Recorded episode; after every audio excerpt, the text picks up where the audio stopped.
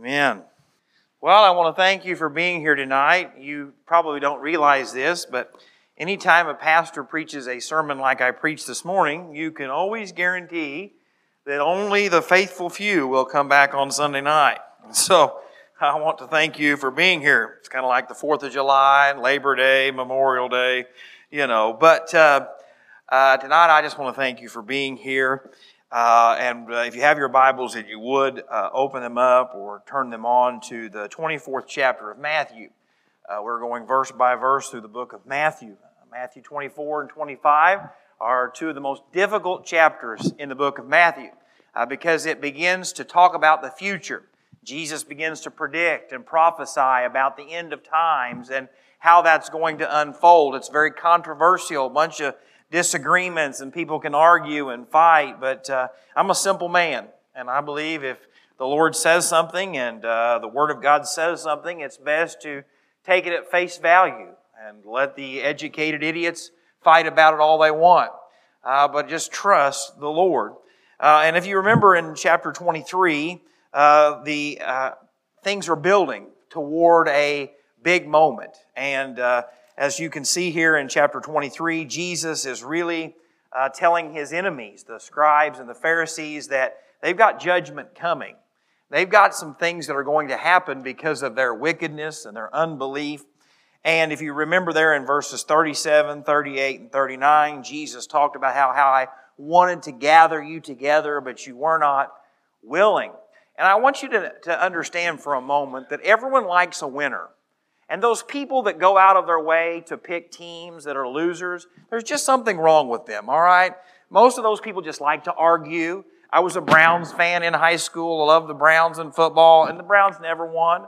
And when people would say, well, why do you love the Browns? It's just because I like to argue. And I still have that uh, terrible trait in me that the Lord has to deal with.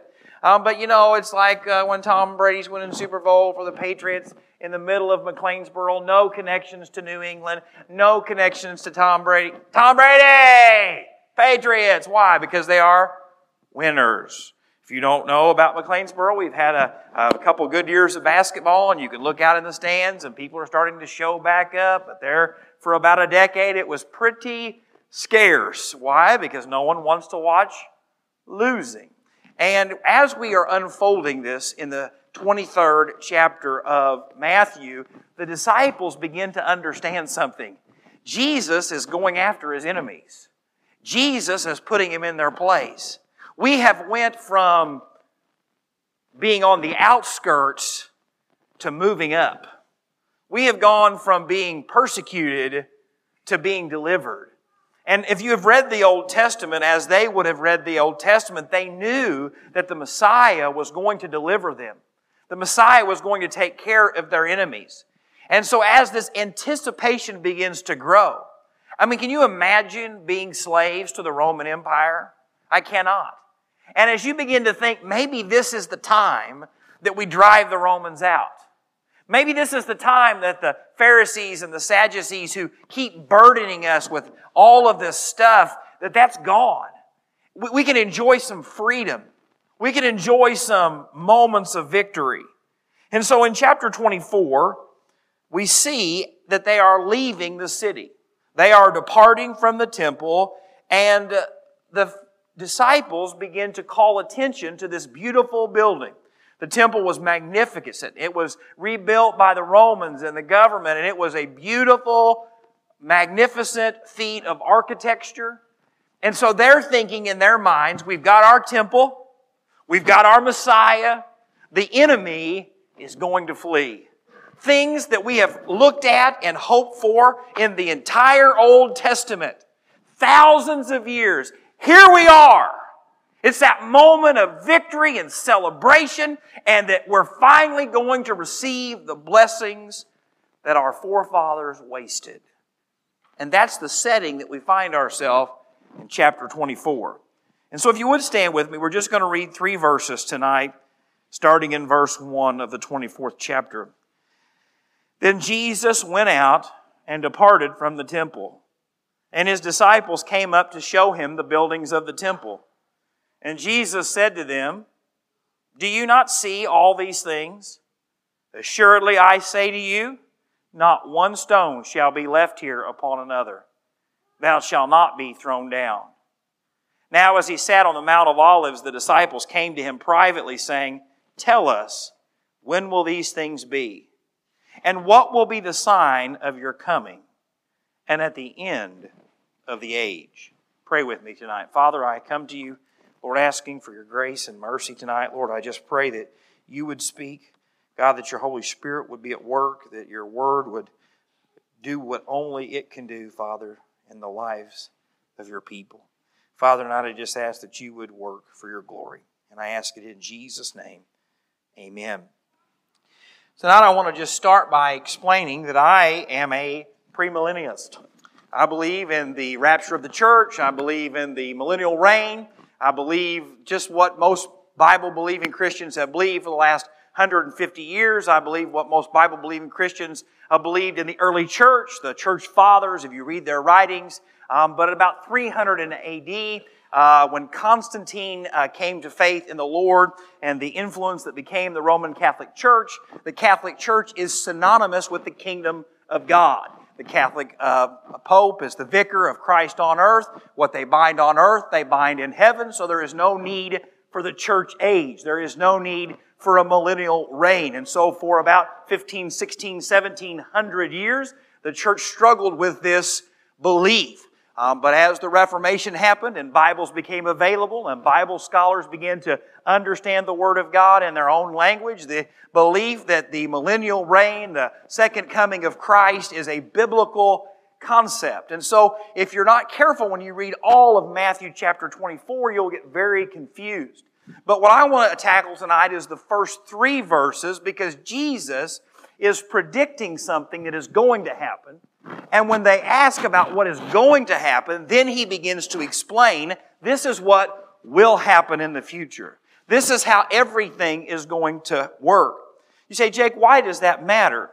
Because Jesus is teaching them that you must always be ready. You must always be watching. Just a few verses to show you this in the 20th chapter of the book of Revelation. This thousand year period is mentioned six times. Six times it's mentioned. You can read in the book of John, chapter 14, verse 3 If I go away, I will come again and receive you into myself. In Mark chapter 8, verse 38, the Bible says, The Son of Man cometh in the glory of the Father with his holy angels. In 1st and 2nd Thessalonians, the apostle Paul in all five chapters of First Thessalonians and all three chapters of Second Thessalonian mentions the second coming of the Lord.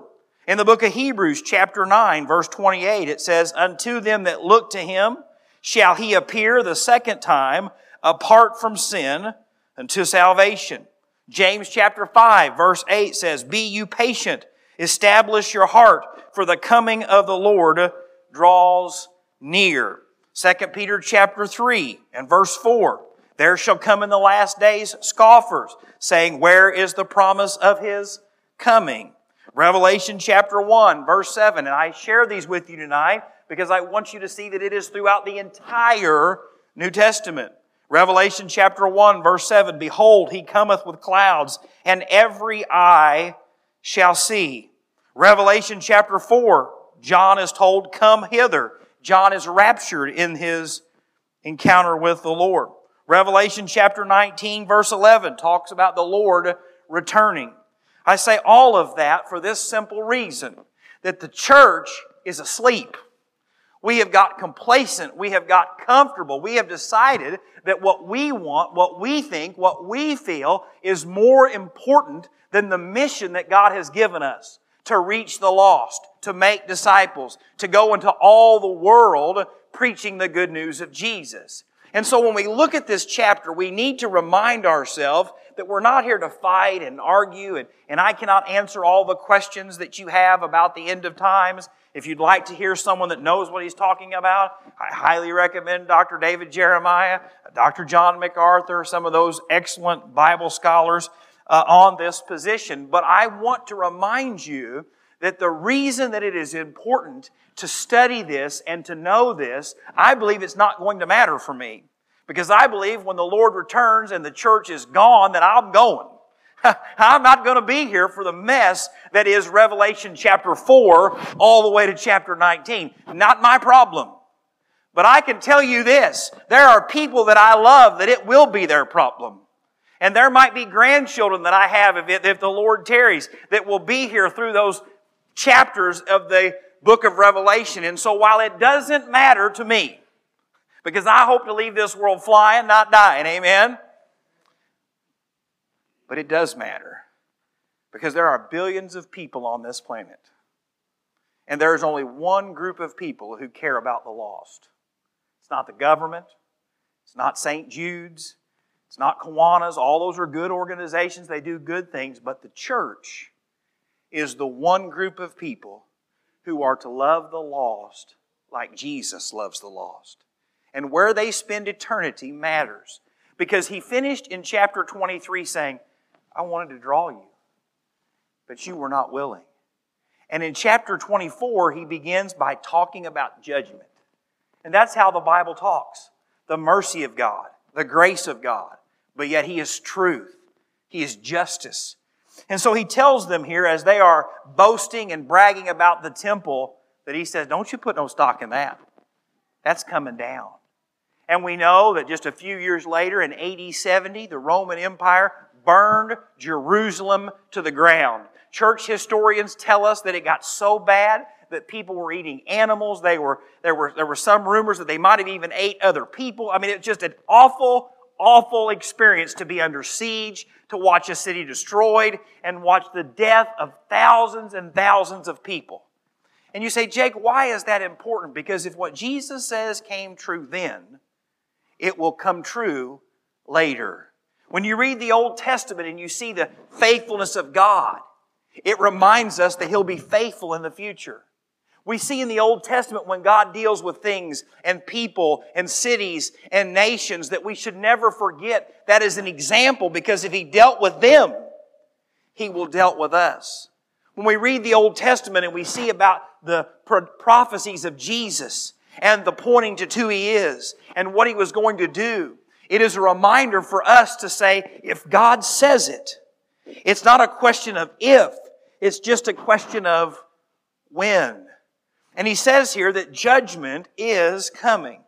And I want to say this tonight because if we really do care about a lost and dying world, if we really do believe that God is going to establish his throne, can we talk about judgment?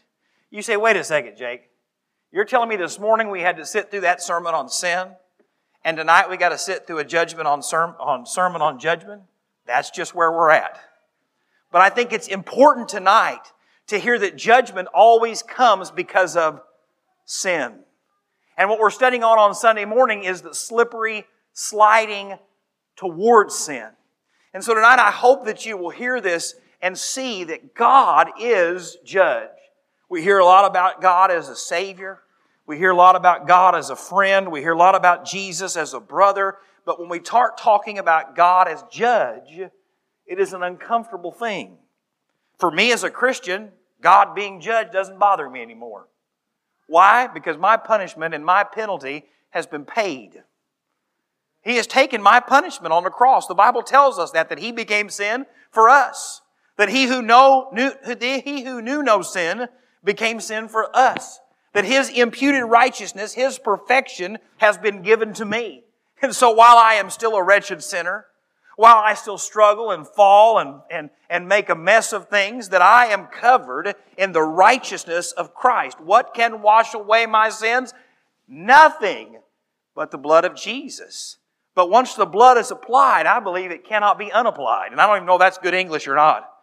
But it makes good preaching. Because why? I'm covered by the blood. But I want to show you three judgments tonight to show you that God will judge. And ultimately, tonight we will end on the judgment of the lost. Because truly, as a church, if we do not understand that God is going to judge the lost, or if we stop thinking that it's our responsibility, I don't know if this bothers you or not, but when was the last time God called a missionary from this church? When was the last time that God raised up a pastor from this church? God has been good to us. He's raised up lots of leaders within new deacons, new Sunday school teachers, new lots of things. But do you ever ask, does God raise people up to send them? I believe He does. I believe a church that is healthy will see people raised up to be sent out, to go from this place to make a difference in the world. And so tonight I preach. You say, well, Jake, I'm, it's Sunday night. Most of us are older. I'm going to uh, Mexico, Lord willing, with uh, Randy Stover in November. I've never been on a mission trip. I'm 37 years old. But there's never a good time not to start. Lord willing, Lord willing, I'll be going. You say, well, Jake, I, I just, I don't know if I can go to Mexico. Well, maybe it's not Mexico. Maybe it's the Ronald McDonald House. Maybe it's not the Ronald McDonald's house. Maybe it's a homeless shelter. The mission field must be manned by the people that God calls. We must stop letting the government do what the church has been called to do to feed the poor, to care for the orphan, to be there for the widow in this country or around the world. And so I want to show you this tonight and show you three examples about God's judgment. The first comes from God's judgment on Israel. If you've ever read the Old Testament, you know that God had a people that He called to Himself. He made promises to the Jewish people that I believe still are applicable today, that there will always be Jewish people. One of my favorite quotes from uh, Dr. W.A. Criswell is How many of you know a Ammonite or a Hittite or a Hivite or any of the ites in the Old Testament? Have you ever lived next to an ite? Now, there are some things you could put before that, but that's not what I'm talking about. One of those listed in the Bible. Well, no. You never heard of them. You don't even know if they exist or they don't exist. But I can promise you that if you've ever left out in Hamilton County, you have met a person of Jewish descent. Why? Because God promised to establish the Jewish people. And even though they were unfaithful, even though they were lost some of the blessings temporarily, that God is not done with them.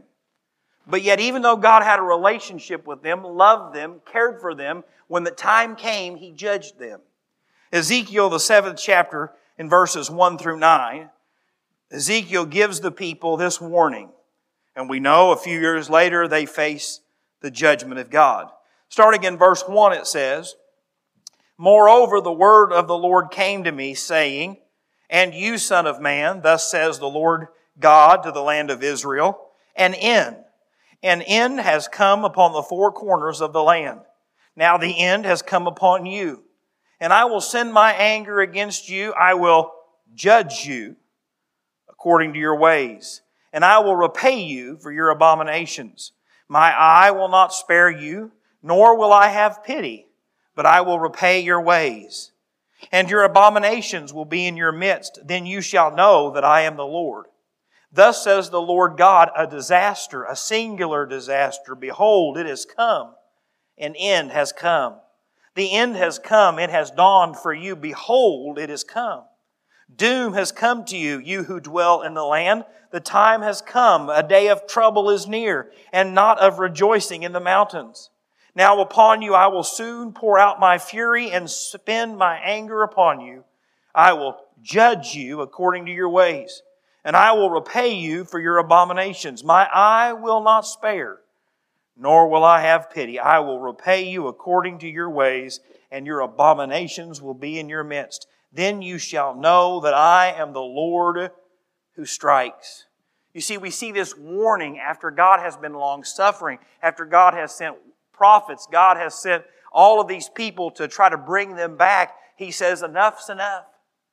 Judgment is coming. You say, Jake, I'm not a Jew. What does that matter to me? If God promised it and He did it, it's the pattern that he sets. But not just the Jewish people. We see in the Bible that God judges the Gentiles, the people who are not Jewish in their heritage. Jeremiah chapter 12 says this tonight, starting in verse 14. Thus says the Lord, against all my evil neighbors who touch the inheritance. That's all the people around Israel all those nations that messed with Israel, bothered Israel, picked on Israel, tried to sneak around and hurt them, which I have caused my people in Israel to inherit, behold, I will pluck them out of the land and pluck out the house of Judah from among them.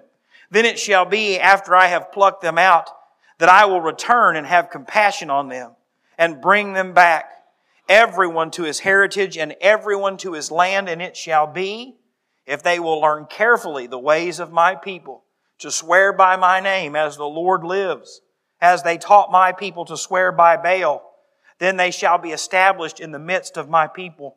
But if they do not obey, I will utterly pluck up and destroy that nation, says the Lord. He says, For the nation that messes with Israel, I will pluck you up. I will take you out. There will be no second chances. You are going to be destroyed. But when I choose to show compassion, you'll have an opportunity to worship with them, to love them. Most scholars believe this is absolutely about the nations that were around Israel, but it's also a picture to the non Jewish people like you and I that there is coming a day in the New Testament when God is going to give us an opportunity to worship Him, to be brought into His family, to be a part of His kingdom, to go from being an outsider to an insider, from being an enemy to a friend. But yet God judged the Gentile. And this is the third and final thing I hope to be short tonight is the judgment of the lost. And you say, Jake, that's a big jump from Israel to the Gentile to the lost. Not when you think about it. Everyone that has ever lived has either been a part of God's family or they haven't. One or the other. Whether it was a national Jew in the Old Testament or a Gentile, or in the New Testament, a part of the family of God or an enemy of God. All people fit into one category. And what I see a lot from people today, and I even see it in church people, and I want to say this tonight in as loving way as I can. If you don't think your kids can go to hell, you are mistaken. And if you don't think your grandchildren can split hell wide open, you are mistaken.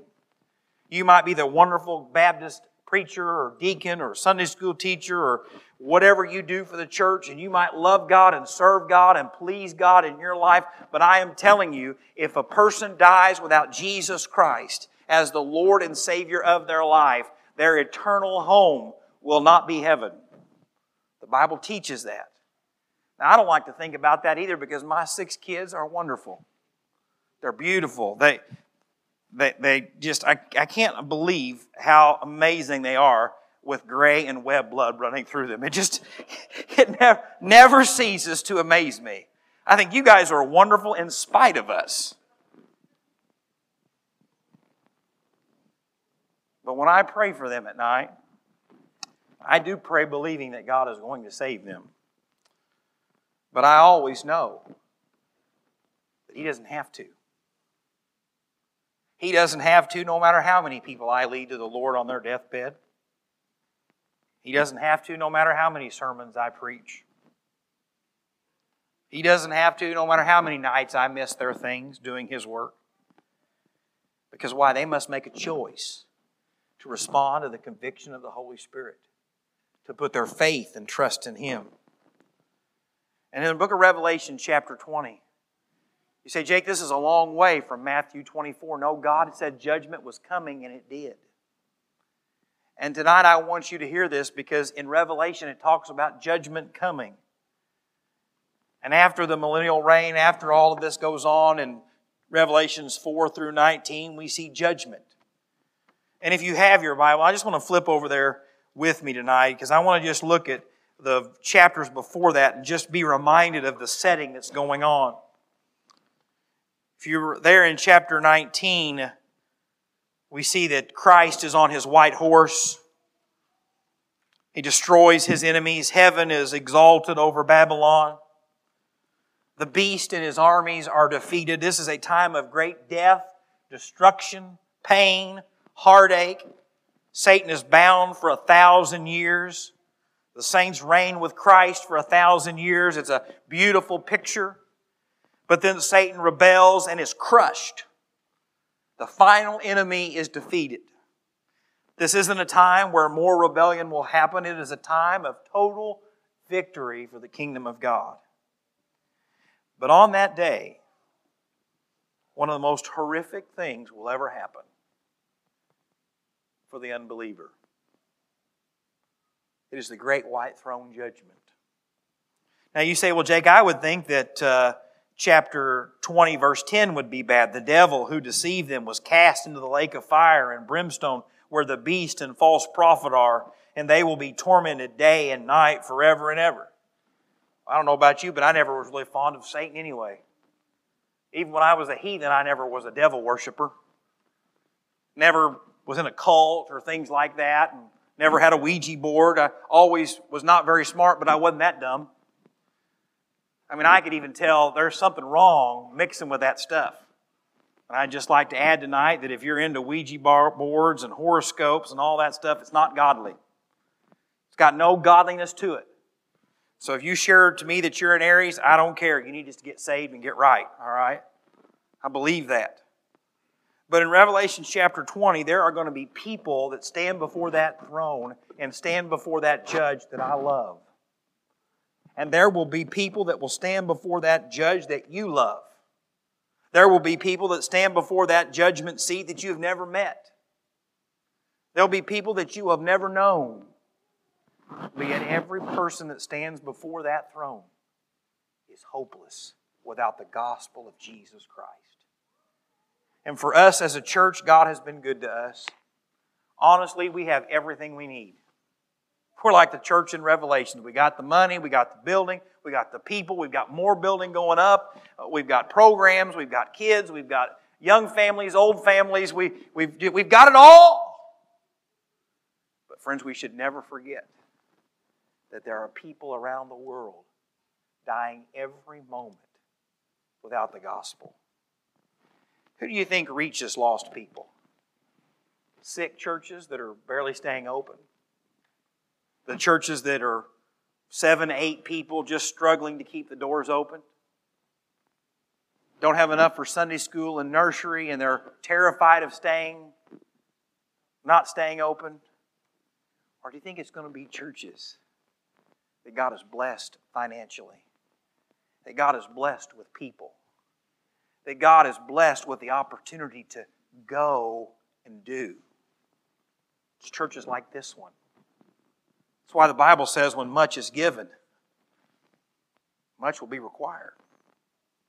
We will be held accountable not just for how we've used God's blessings here, but how we have used them around the world. And I want to read Revelation chapter 20 to you tonight just because I want you to see this and see the significance of it. Starting in verse 11, the Bible says these words, and I believe this is not a figurative event. I don't believe it's, an, it's, a, it's a it's a reference, I believe it is a real event that will happen. A literal, real event. The Bible says in verse 11, Then I saw a great white throne, and him who sat on it, from whose the face the earth and heaven fled away. And there was found no place for them. If you don't think people are trying to run from God now, it's not going to stop. They will not want to stand before the judgment seat of God. But don't miss it, there was no place for them to hide. You see, people can hide on the internet now. They can hide in different places, but on that day there will be no hiding. And I saw the dead, small and great, standing before God. Books were opened. And another book was opened, which is the book of life. And the dead were judged according to their works by the things which were written in the books. The sea gave up the dead who were in it, and death and Hades delivered up the dead who were in them, and they were judged, each one according to his works. I don't know if you've been listening today, but I could have swore I heard a pastor talking about each person is accountable for their sins doesn't say there that I'm going to have to answer for my parents' sins, my children's sins, my neighbor's sins, but each one according to his works. Then death and Hades were cast into the lake of fire. This is the second death. And anyone not found written in the book of life was cast into the lake of fire. Now, I want to be very careful here because some people have taught that this is a passage that teaches you're saved by works. No. talking about lost people people who have never trusted Christ are going to have to give an account for the good and the bad that they've done. And friends, the bad outweighs the good because the good is like filthy rags. But what we see here in this passage of Scripture is a magnificent moment. It's a moment where everything is going to be made right because if you read chapter 21, as soon as this is over, now I saw a new heaven and a new earth. It's, it's the moment that everything is made right. No more sickness, no more pain, no more death. This earth that we're living in that is falling apart, that is collapsing, that is failing every day is gone. A new heaven, a new earth. But friends, I cannot imagine, I cannot imagine that moment when the last person is judged. I can't even comprehend that. I'm, I'm not a smart man. I'm not an intelligent man. I got a master's degree, but it's just because their standards were really low at that time. It was online, so whoo! But, friends, can you imagine what that's going to be like when that last person is judged? And in that moment, every bit of hope is gone for the unbeliever. There's no do over. There's no I serve a thousand years, I get out. There's no purgatory. There is nothing that you're going to come back as a snail, a frog, a, a tick, whatever it is. It's it. And the eternal home of the lost will be in the lake of fire. But even though as painful and as terrible as it will be for the lost, it will be the greatest moment for the saved. Because every promise that we've ever read, ever heard, ever seen is being fulfilled. And tonight I say this because we started in Matthew 24 because Jesus said it and it happened. And I am here tonight to tell you that Jesus said it and it will happen. And what I want to be a part of as a church is reaching as many people whose name will be in the book of life as I can. Okay, I'm, I'm the only one, but that's okay. You're wrong. I want to be a part of that. I want to be a part not only of Vacation Bible School, seeing people saved. We were blessed. I was wrong last week when I told you there were nine people saved at church camp. There were ten. Did I want to go up there? I preached every night with my shirt untucked. I felt like a bum. I couldn't hardly do it. I'm like, I'm to put my suit and tie on. They're like, you can't wear a suit and tie to church camp. I'm like, well, I preach in a suit and tie. So I wore my dress pants, my shirt was untucked. And the whole time I'm just like, man, this is awful. Man, I feel like a bum. But it was worth it because why? Those names are written in the Lamb's book of life. That's why we preach the gospel. I, I had lunch with uh, the. Uh, Eric and Jennifer. We eat at Dairy Queen today, and I was like, boy, it's always fun to pour your heart out, pour your heart out in a sermon, and to pray, and to preach, and to and to give it everything you got. And the time of invitation comes, nobody moves. It's not my job to draw you. It's not my job to do. I know that. Trust me, I know it's the Lord that gives the increase. But in your mind, you ask yourself, man, is it me? Is it them? The Spirit's at work, He's doing, moving. Because why? We want to be a part of something that will forever change the destiny of people. That's what we want. You say, well, Jake, I'm not really worried about it. I, you know, I'm saved. I'm going to heaven. I'm not worried about this. I'm not worried about how it's all going to happen. Tim Lee preached, and I think I agree with him that we will watch this judgment as believers. I don't know where you fall on that or not. But I cannot imagine that. Watching a grandparent here depart from me, I never knew you. I can't, I can't imagine if it was a wife. Depart from me, I never knew you. I really can't imagine a child. Some of you who have grandchildren, can you imagine that? I don't say that to scare you tonight. I don't say that to make you feel guilty, but I do say that tonight to motivate you. That God wants us to be about His business. You say, Jake, I just don't feel comfortable sharing my testimony. I just don't feel comfortable going on missions trip. I just I don't feel comfortable. I want you to look up here and I want to say some of the most profound words that have ever been on a pillow. Suck it up, buttercup. Suck it up.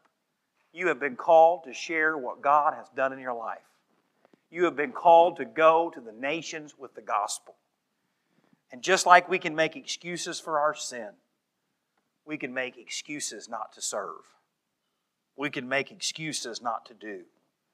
And tonight, my challenge to this church is when we are being given our rewards, not for salvation, but service, that we will see the list of thousands and thousands and thousands of names that we were able to be a part of to reach for the kingdom of God. I'm afraid some churches, they ain't going to have very many.